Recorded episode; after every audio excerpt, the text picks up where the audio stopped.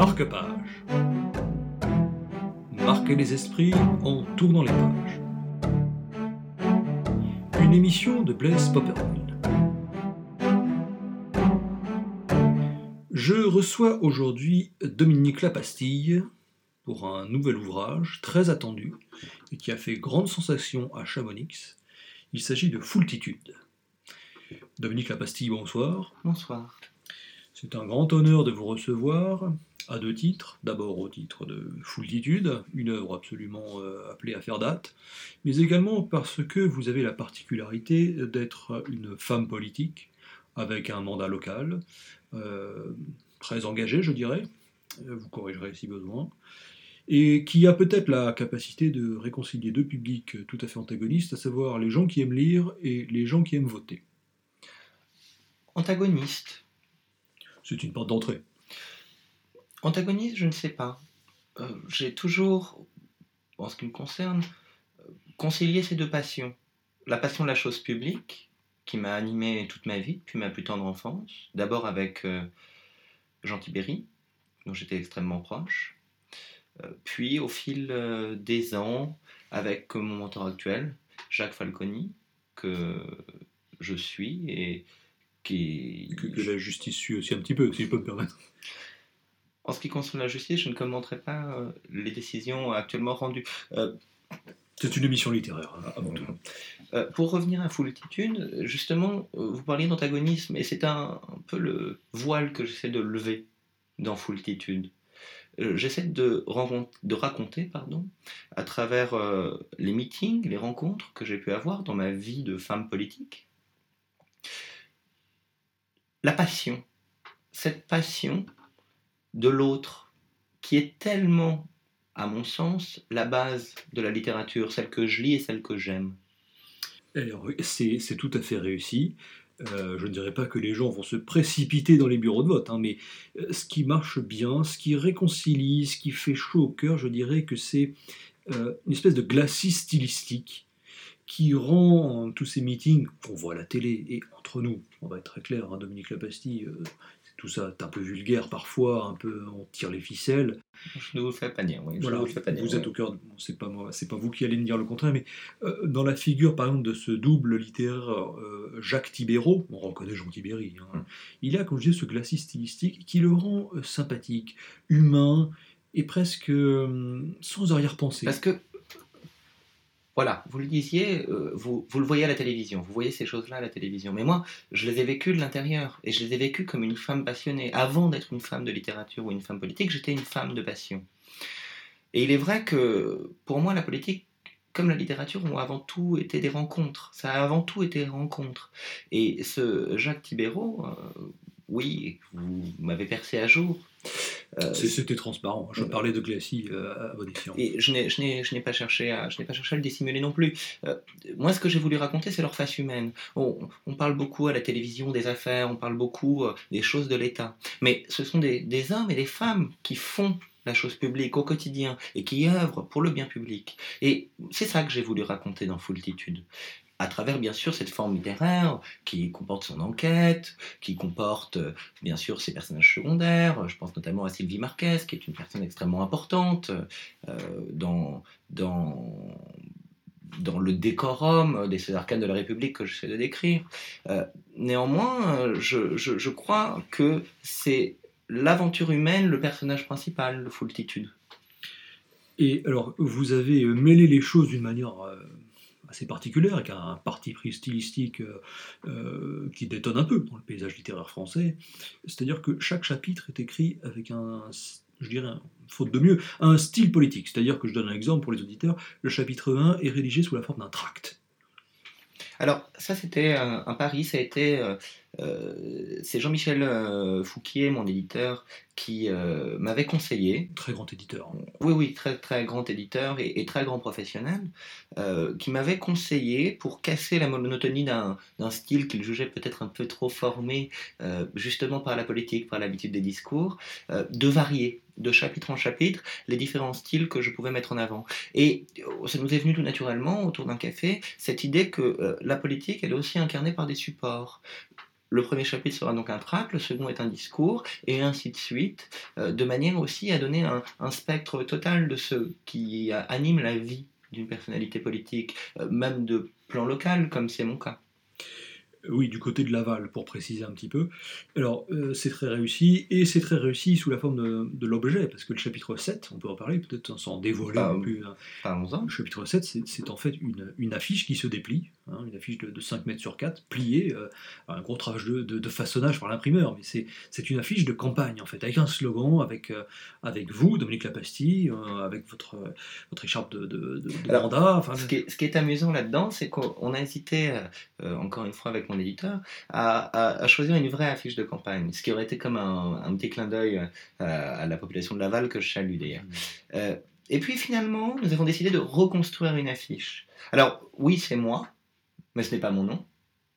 Et puis euh, ce slogan est un slogan que je trouve très beau d'ailleurs, mmh. que qu'on n'avait pas utilisé pendant la campagne, c'était notre deuxième choix, c'est Laval, je l'avale.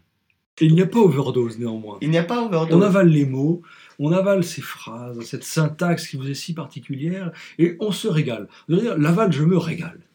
Enfin, moi, je me suis régalé avec ce livre vous, m'envoyez complètement ravi de vous entendre dire ça, parce que euh, je, sais que mes détracteurs ont au fait dire que ce livre n'est qu'un gigantesque tract, et je sais déjà que dans le journal de la mairie, dans les, dans les colonnes réservées à l'opposition, euh, ils en ont fait leur chou gras. Euh, moi, je le dis... C'est le, oui, mais ça, c'est, on va dire, juste c'est le CNPTF, canal historique, hein, qui, a, qui a cru bon de, de dénoncer une pseudo-opération électorale. Dans la section locale, dans la section locale. Au niveau fédéral, il y a rien, rien Je crois qu'ils essayent, ils essayent désespérément de euh, de grossir leur rang. Euh, leurs euh, militants à jour de cotisation n'étaient pas plus de 15, je crois, actuellement sur Laval. Voilà. Il y a plus de lecteurs. moi, je voudrais voilà, dissiper un malentendu tout de suite. je fais totalement la différence entre ma carrière politique, si on peut appeler ça une carrière, encore une fois à l'échelon local, et bien sûr mon travail d'écrivain. Et je ne dis pas carrière, je dis travail, car euh, tout au long des... Je suis une jeune écrivaine, ça fait à peine 5 ou 6 ans que j'ai commencé à publier, j'en suis à mon euh, troisième livre désormais. Euh, j'ai toujours voulu dissocier, et surtout, on ne parle pas des mêmes choses. Si je parle de la vie, dans les deux cas, je ne cherche pas à parler de moi dans mes romans, dans mes livres. Est-ce à comprendre qu'il faut euh, appréhender Caramba, votre euh, roman précédent, comme étant tout autre chose qu'une autobiographie? Dans Caramba Une version existe, euh, alternative Carambar. Carambar, oui, Carambar. C'était un pied de nez pour, les, pour les 700 premiers exemplaires.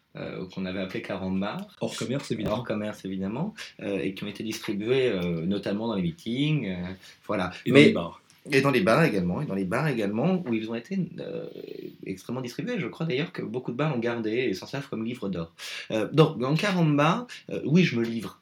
Je me livre et je raconte des souvenirs. Mais ce n'est pas de moi que je parle. Je parle des habitants de Laval, je parle encore une fois de ces hommes et de ces femmes politiques que j'ai rencontrés, et puis surtout, j'essaie de dresser le portrait d'une petite fille, c'est moi, face à l'immensité du zoo ce que j'appelle le zoo, c'est cette humanité. Et, j'ai toujours été extrêmement curieuse, comme un enfant au zoo, euh, devant les lions, devant les, singes, devant les éléphants. Et je suis toujours cette petite fille face à cette humanité. Et j'ai essayé de faire une histoire universelle à partir de ces fragments d'enfance. Et certainement pas de, re-raconter quelque chose que tout le monde connaît déjà, euh, mhm. enfin du moins je l'imagine, ma page Wikipédia étant relativement bien euh, fournie. Oui, mais c'est quand même sur cette page Wikipédia que euh, nous avons appris avec sympathie et néanmoins stupeur que vous aviez possédé une girafe dans votre enfance. Oui, alors. La politique est, un, est un cirque, on dit, mais finalement. Je, je, vous, je, vous, avoue que, je vous avoue que cette histoire de, de, girafe est un petit peu romancée. Euh, vous n'y voyez pas de la communication, mais euh, non, je n'ai pas possédé de girafe. Des très bons amis de mes parents, les, les Philippot, euh, Jean-Claude et, Myriam, que, je salue Myriam, Jean-Claude étant, décédé, euh, ont eu à leur charge une girafe euh, dans leur maison en Gironde et j'y suis allé sur mes 7-8 ans. Et j'ai été très frappé par, par cette vision à tel point que j'avais réclamé à mes parents de pouvoir la rapporter à la maison. Un esprit très libre, vos parents, euh, qui sont toujours inscrits dans une tradition assez, euh, euh, au niveau rien de péjoratif, mais assez libertaire d'un point de vue éducatif. Oui, oui, se bien sont sûr. effectivement arrangés pour que vous ayez une girafe à votre 8-9 ans, je ne sais plus. Oui, oui, et donc cette, cette girafe est donc venue passer quelques, quelques temps à Laval, dans notre maison, en, en banlieue de Laval, et, euh, et c'était ma meilleure amie. Vous voyez, je ne voulais plus aller à l'école, il fallait qu'elle m'emmène. Mhm. Euh, c'est vrai que ça a créé un certain nombre de, de, de problèmes euh, Mm. à, à- à l'époque, euh, notamment au moment où il a fait l'euthanasier puisqu'elle avait mordu un chien. Euh, je, je vous avoue que ce n'est pas sans émotion que je- Oui, c'est pas son scepticisme non plus qu'on imagine une girafe mordant un chien compte tenu de la différence de taille qui peut exister entre les animaux. C'était peut-être un très grand chien, mais enfin, nous versons là dans l'anecdote. C'était une- petite girafe. Voilà, c'est une petite girafe. Alors, on n'en voit pas trace euh, dans, dans Foultitude, et néanmoins, Foultitude a, a cette, euh, cette particularité, outre celle que j'ai dit, hein, d'être un, un objet avec des, des- des styles littéraires assez, euh, assez différents, euh, de poser ce qu'on pourrait appeler votre, votre théorie politique. À savoir, il n'y a pas d'ennemis, il n'y a que des opportunités. Alors vous la résumez bien. Vous la résumez bien et, et c'est suffisamment rare pour être souligné. Euh, pas d'ennemis, c'est certain. On peut, euh, je crois, s'entendre avec euh, tout le monde dans un cadre républicain, cela va de soi. Y compris avec des girafes. Donc, Y compris, tout est possible. y compris avec des girafes.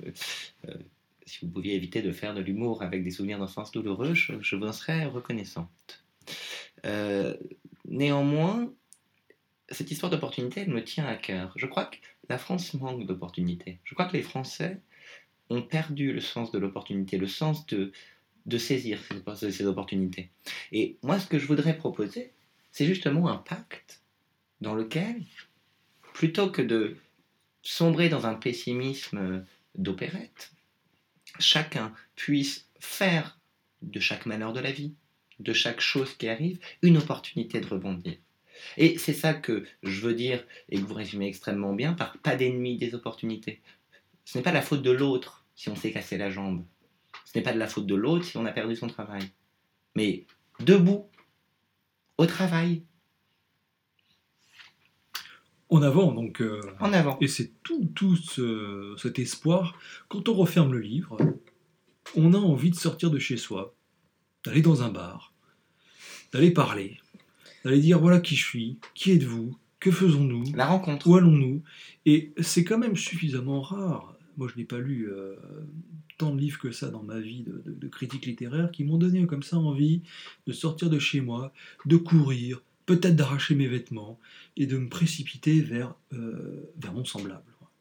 Bah, et c'est là où je me dis, il y a potentiellement foultitude. Je referme le livre, il se produit quelque chose, une alchimie humaine, psychologie, je sors, je vais vers les autres, je sens une communion montée, Je crois que, je crois que c'est l'ambition du livre. foultitude. C'est l'ambition du livre. Soyons nous au milieu des autres. Soyons les autres au milieu de nous. Et vraiment, je, je serais peiné de ne pas transmettre aux auditeurs cette envie qui est en moi. de- Ah bah, je peux vous le dire, hein, dans le studio, euh, là, genre, je- Blaise Popperville, euh, Blaise Popperville est, est- est- est tout feu tout flamme. Alors bon, ça arrive quelquefois, mais c'est tellement rare, Dominique Pastille, que je me permets de, de- de mettre un peu plus d'émotion qu'il n'y en a d'habitude dans ce studio 2028. Mais je, vous, je vous remercie beaucoup. En tout cas, ça me, ça me touche beaucoup, et d'autant plus que la presse n'a pas toujours compris cette démarche-là. Et l'enthousiasme que j'essaie de transmettre, quand on voit qu'il est transmis, euh, on a l'impression d'avoir rempli sa mission. On est au-delà de ce bête vivre ensemble, mis à toutes les sauces tous les jours. C'est autre chose. Voilà. C'est le partage. Le vivre ensemble est une expression fourre-tout. Moi, je propose du partage. Oui. Je propose du partage. L'envie. L'envie d'aimer les autres et l'envie de construire ensemble une maison commune. C'est un beau concept politique. Vous avez su le traduire euh, en littérature. Dominique Lapastille, je vous remercie pour cette intervention. Merci Je vous à vous. propose, ainsi qu'aux auditeurs, de nous retrouver prochainement sur Marque-Page, Marquez les esprits, on tourne dans les